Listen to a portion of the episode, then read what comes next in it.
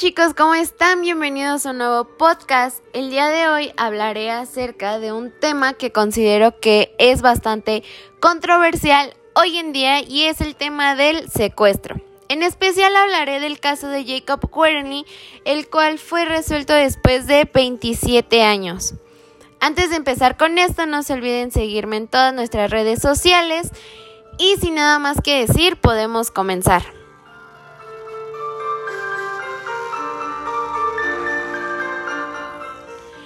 Jacob Werenly nació el 17 de febrero de 1978. Sus padres de nombre Paris y Jerry tuvieron otros dos hermanos llamados Common y Emily. Ellos vivían en San José, Minnesota, pero geográficamente ubicados muy fuera de la ciudad, donde las casas se encontraban demasiado lejos, donde todo era bosque. Esto tiene mucha importancia ya que más adelante se tocará este tema. Todo empezó un día que su padre decide ir con Jacob a pescar ya que consideraban que esto era una actividad que los unía bastante como padre e hijo. Después de esto regresaron, vieron el fútbol, estaban acompañados también del mejor amigo de Jacob que era Aaron. Todo iba demasiado tranquilo. Por la noche sus padres tenían una reunión con unos amigos y deciden dejar a sus hijos en casa ya que consideraban que era un poco aburrido para ellos.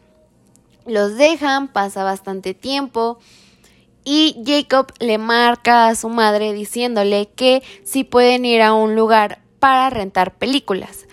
En estos tiempos Ah, era muy ocupado rentar películas como en Blockbuster y en todas las demás tiendas que se dedicaban a esto. La madre le dice que no, ya que era demasiado noche, que les podía llegar a pasar algo, lo cual estaba totalmente en acuerdo con la madre. Pero la madre le dice que le diga a su padre que si el papá le decía que sí, pues podía ir. El papá le dice que sí podía ir, pero que llevaban linternas y chalecos luminosos para que no se perdieran o les pasara algo. Los chicos salen en sus bicicletas, llegan al lugar para rentar la película, pero de regreso un hombre totalmente vestido de negro los intersecta. Los hace bajar de la bicicleta, tirarse al piso y uno por uno los hace levantarse preguntándoles su edad responden los dos hermanos de Jacob, que eran menores de 9 y de 10 años, y les dice que pueden correr y que no miren atrás. Continúa con el mejor amigo de Aaron y le dice que él tenía 11 años y de igual manera le dice que puede correr y que no mire atrás porque les dispararía. Ellos corren y a una distancia considerada voltean y ven como el hombre sujeta a Jacob por el brazo y lo hace subirse al coche. Después de esto los chicos corrieron desesperados a casa de un vecino, la cual era la más cercana, y el vecino le marca a los padres y les dice lo que había sucedido. Los padres consideran que era una broma, ya que ellos acostumbraban a llevarse así. Después de varios minutos los padres deciden llamar a la policía y la policía les dice que en cualquier minuto llegarán. Cuando la policía llega, llevan a los chicos a donde había sucedido todo y les explican y la policía pues intenta rodear la zona, tratar de buscar pistas cerca, lo cual considero que desde un principio no hicieron lo necesario para poder resolver este caso a tiempo, pero bueno, después de eso no encontraron pistas que llevaran a un sospechoso. Fue como después de dos años que encuentran huellas de un automóvil y deciden investigar. Estas huellas se le atribuyen a un coche de unos chicos que se encontraban esa noche cerca. Pero los chicos solo habían escuchado por la radio que había desaparecido un niño, entonces los, chicos deciden ir a ver y Lamentablemente las huellas eran de su coche, no de algún coche más. Después de otros cinco años, encuentran sospechoso a uno de sus vecinos, lo cual ah, se me hace de cierto modo una distracción y simplemente para llenar el caso. Pero no encontraron ninguna sospecha para este vecino, por lo cual ya no pudieron hacer nada. Fue hasta después de 27 años que encuentran sospechoso a un señor llamado Hamish. Este se encontraba una vez parado en una estación de autobuses. La policía se acerca y le dice que suba a la patrulla.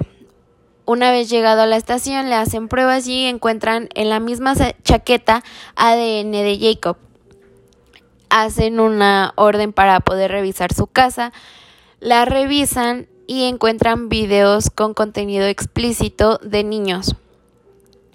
Después de esto lo meten a la cárcel y le preguntan si él había sido quien había cometido el delito contra Jacob y él dice que sí. Entonces sus abogados y toda la policía, jueces, entre otros, le dicen que si éste comenta y declara que él fue el culpable de lo que le sucedió a Jacob, iban a reducir su sentencia solo acusado de tener contenido explícito de niños. Entonces este dice que sí, que él acepta, que él confiesa entonces lo llevan a una sala de juzgados en donde él dice todo lo que sucedió. Esta declaración empieza contando de que él estaba en su casa y decidió salir a buscar víctimas.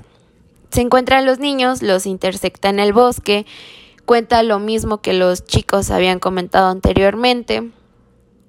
Dice que sujeta a Jacob, lo sube al automóvil, llega a su casa, lo hace bajarse de el automóvil, lo invita a su casa, le dice que se quite la ropa y abusa de él varias veces. Después de 20 minutos le dice que se vuelva a colocar la ropa, que ya se iban. El patrón que tenía Hamish era de que dejaba a sus víctimas con vida. Solo era abusar de ellos, las dejaba en cualquier lugar y él seguía buscando víctimas. Pero esa noche, cuando ya iba a llegar, iba a llevar a Jacob, escucha una sirena de una policía. Entonces, este entra en desesperación pensando que iban por él y le dice a Jacob que se dé la vuelta. Saca un arma y le dispara. Lamentablemente para Jacob el primer disparo fue fallido. Yo me pongo a imaginar y no sé qué sintió Jacob al saber que tan joven ya iba a terminar su vida. Me imagino que fue un sentimiento demasiado feo, pero después en el segundo disparo que hizo Hamish acierta y mata a Jacob. Después de esto agarra el cuerpo, va y lo entierra a un terreno que se, que se encontraba a una distancia considerable de su casa.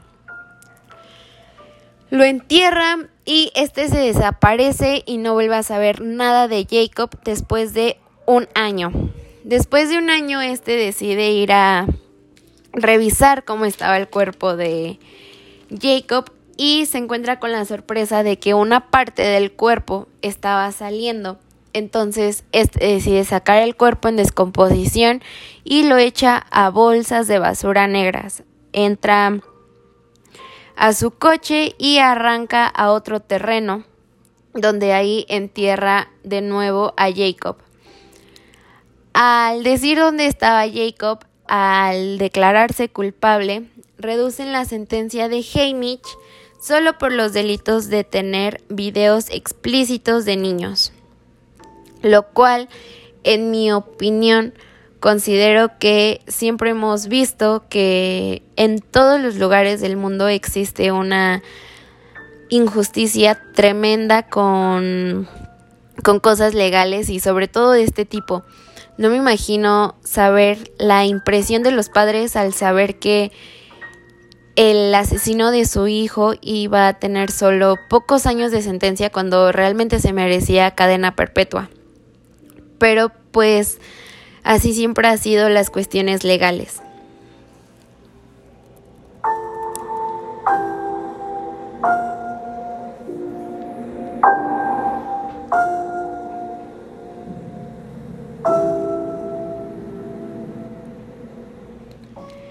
Ya por último, lo único que tengo que decir es que considero que tenemos que vivir el día a día, que no nos tenemos que preocupar por lo que esté pasando, tenemos que saber que el momento que estamos viviendo es perfecto, ya que como Jacob no sabemos qué nos pueda pasar en cualquier momento. Y por otro lado, les recomiendo a los padres que nunca dejen a sus hijos y que siempre tengan consciente a dónde van, con quién van, con quién salen y que no les lleguen a dar tantas libertades, sobre todo por lo que hoy en día estamos viviendo.